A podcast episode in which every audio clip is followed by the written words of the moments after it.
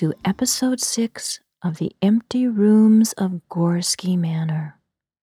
Thank you so much for joining us on this journey of gentle, ghostly tales. Light a candle, enjoy a warm cup of tea, and take a deep breath. I felt rather sad to be leaving the sisters. They had welcomed me into their cozy cottage home, and I really liked it there. They kindly packed me some food for my journey. Are you sure one of you wouldn't like to accompany me? I asked hopefully, already knowing what their answer would be. They all looked at me with a knowing smile. No words need be spoken. Safe, journeys. Safe journeys. They chimed together as I walked out the door with a long hug from each of them. We can, we can tell, tell you this, they said, looking to each other for confirmation and permission. You, you will not have, not have to journey alone for much longer. That was a very comforting thought. I walked out of their yard and to the edge of their hill, then turned to look back. But the door was already closed, and all was dark within. Around each corner you cannot see. The steps of time will call thy way. I looked around for the owner of that voice so curious as to who it was and when or if I will ever see them. With a long sigh, I looked to the manor, which seems so far away.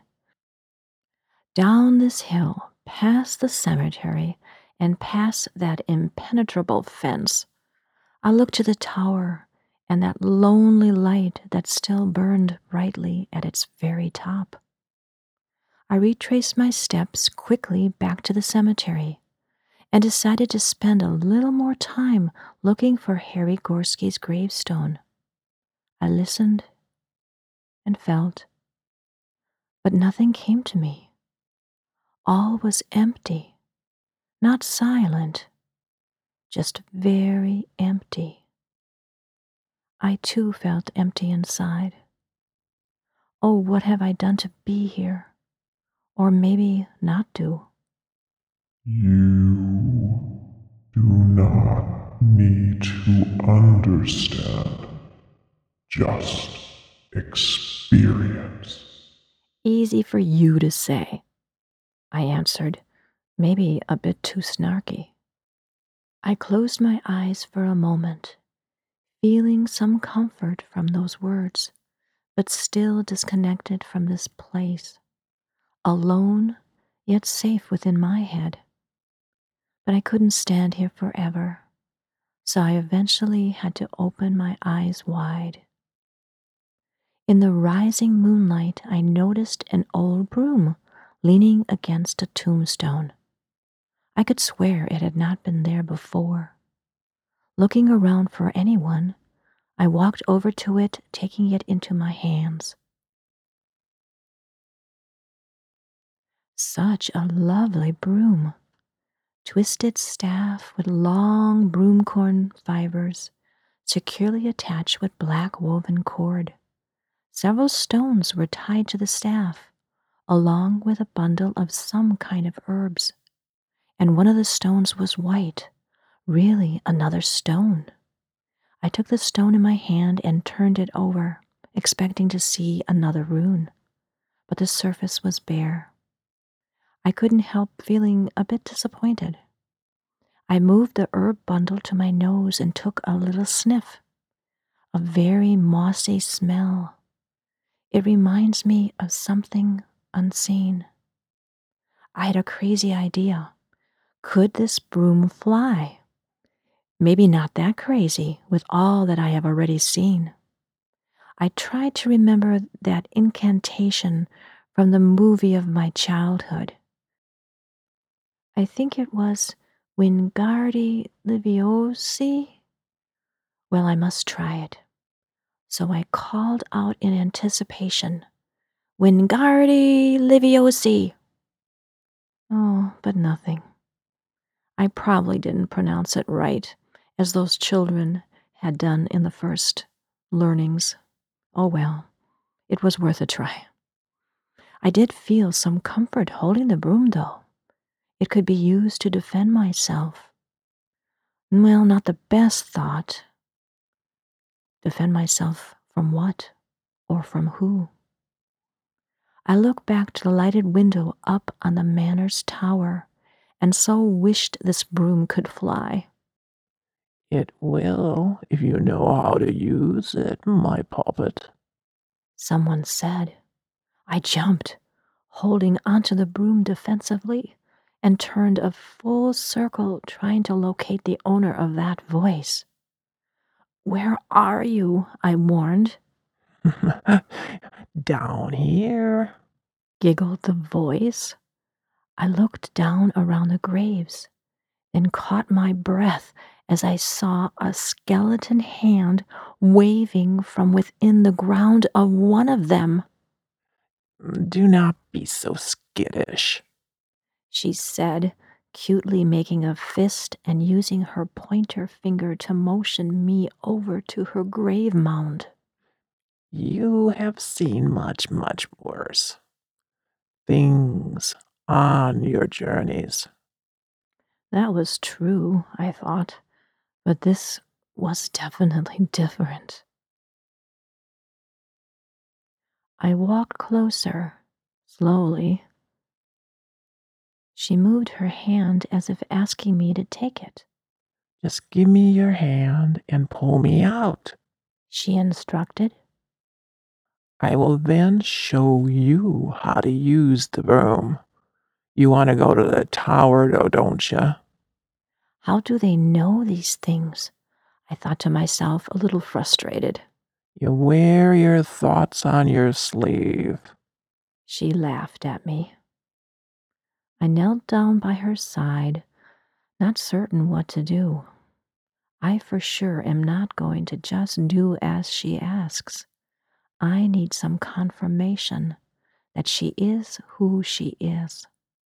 I looked to her gravestone and read Marjorie Brown, 1843 and there was a skull and crossbones carved beneath her name. Are you Marjorie Brown? I asked. Well, that's a silly question. Give me your hand. She snarled again. I don't think so, I said, standing up. She expressively curled her hand to bend it downwards as if in sadness. I took a deep breath feeling her tug on my heartstrings. I moved closer to her and sat down thinking, what should I do? The crossbones on her gravestone gave me concern, as did her attitude. If she was awake with one hand already out of the ground, why couldn't she pull herself out? It just didn't feel right. Okay, I said carefully. I will help you. With this, her hand waved back and forth as she cheered. She also gave me an OK sign. How do you know the OK sign if you died in 1843? I asked her. I am only dead, not unaware.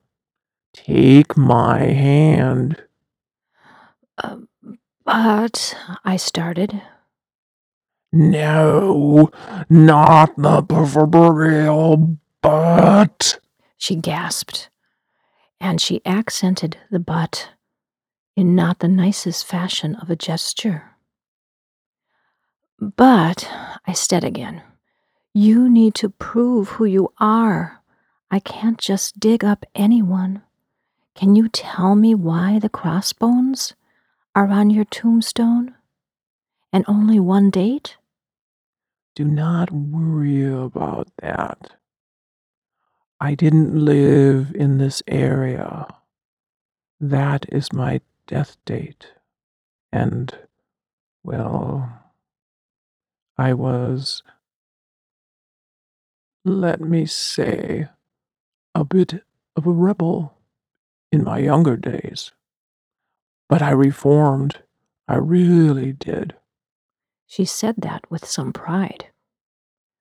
I thought for a moment more and offered, I will help you if you meet me at the underworld gate first. Her hand made some odd expressions. I didn't feel that they were very nice. That's my terms, I said. Agreed. She confirmed, and her hand disappeared back into the grave. I moved to a safer place away from her grave and settled in to make the journey. I've been to the underworld so many times, so my arrival there goes quickly. Only those spirits, entities, elementals that are, oh, what word can I use? Good, honest, safe. Those all seemed too simple of words, but I think you get the picture. Only these spirits can get past the gatekeeper and enter the underworld. That is the proof. They are worthy and true to work with. I traveled fast to the underworld river, crossed it, and walked over to the huge, black, yet beautiful iron fence and gate. You cannot see the gatekeeper, but he is there. I opened the gate and walked in, closing it firmly behind me. There is no need for a lock. I went and sat on a tree stump and waited for her arrival. I looked around to see who might be there. I saw a big blue dragon cross the sky, and I caught a glimpse of my friend Badger. He waved but seemed in a hurry, intent on his business at hand. I pulled out a cookie from the sisters. It was in the shape of a crescent moon with lovely white frosting. It was delicious. I finished the cookie and still no Marjorie. I thought of her name. It reminded me of a nursery rhyme.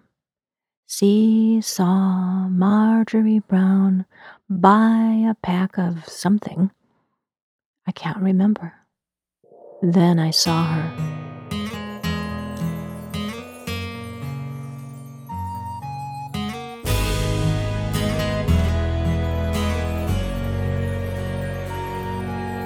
Come cast the sail, the last sail on our way to the great endless sea. To our back, never near, on our way to the great endless sea.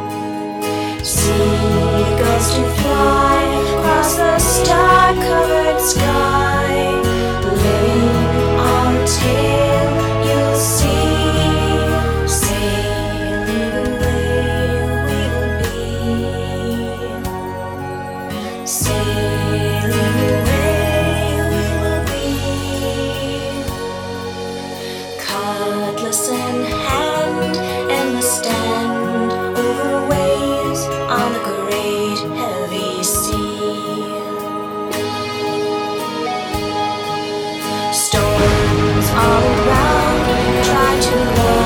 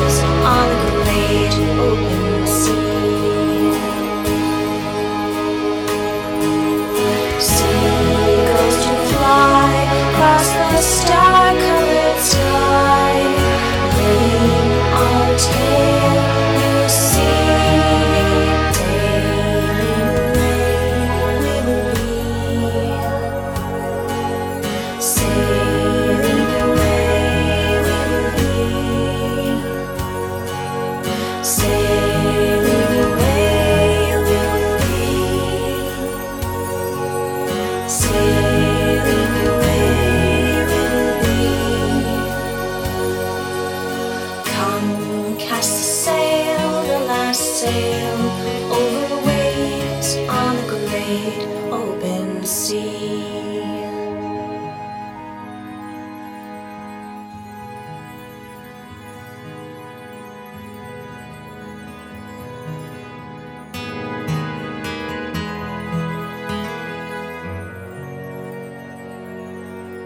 She slowly emerged from the river water, dripping wet. Some flesh yet on her bones, long, dirty yellow hair to her waist, rags wrapped around her body and limbs. She wore black boots up to her thighs and a leather belt that had a place to hold a sword. A large, flouncy hat rested balanced upon her skull, and her whole image shouted pirate. There was a strange swirling mist around her, her ankles and wrists, that made them indistinct and shadowy. I definitely could see pirate all over her. She slowly walked to the gate. I moved forward to meet her. Her hair hung over her face, so I could not see her eyes, but could see the jaw and her teeth move slowly. Here I be. Let me in. I can't let you in, I reminded her of the rules. All you have to do is open the gate. It is not locked. She shook with agitation for me. You said you would help me. I I will, I confirmed, taking a step backwards. All you have to do is come in. She gave out a bone chilling screech and grabbed the gate bars with two bony hands and started to shake and rattle it. Help me! You promised! She screamed as a dark wind started to swirl around her. I stepped back further and just watched. I could see her being pushed backwards, back to the river. This dark wind whipped her hair around frantically as she fought wildly to get back to the gate. I could see the mist had been loosened from around her wrists and ankles, and I could see cuffs of heavy iron with chains stretching back to the river. The chains slowly pulled her back, inch by inch, back to where she belonged, locked in her grave. You promised. She cried one last time as the chains gave her one more strong yank, and then she disappeared into the river. The dark wind began to swirl slowly, returning to the gate. I knew it was the gatekeeper.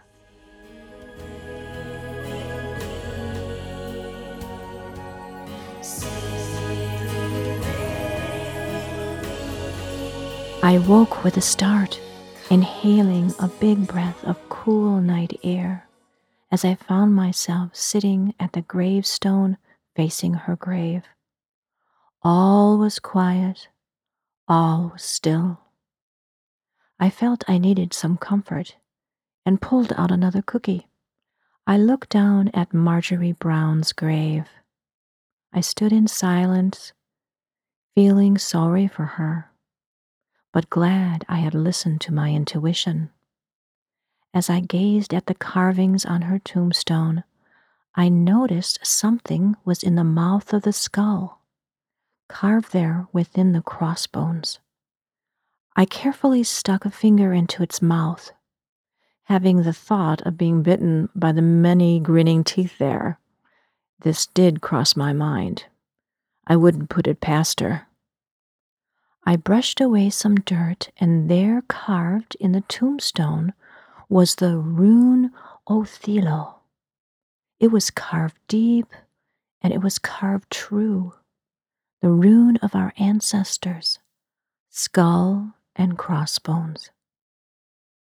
I considered this about Marjorie, her connection to Gorski Manor. Why is she buried here? I felt a pull on my ankle.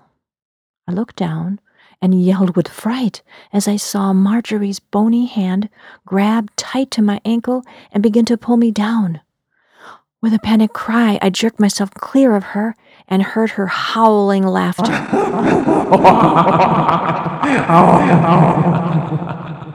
I moved away quickly as I caught my breath and looked back at her hand. I could feel her wrath filled with disdain and anger as she gave me a wave of goodbye. I heard several crows call to accent her expression. Her hand then disappeared into the black earth. With beating heart, I turned away, knowing that I for surely had dodged a bullet, probably from a pirate musket. I started to walk away, grabbing the broom to take with me.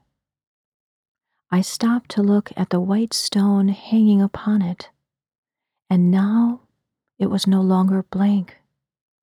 The rune Othala was carved upon it. Hey, got a cookie for me.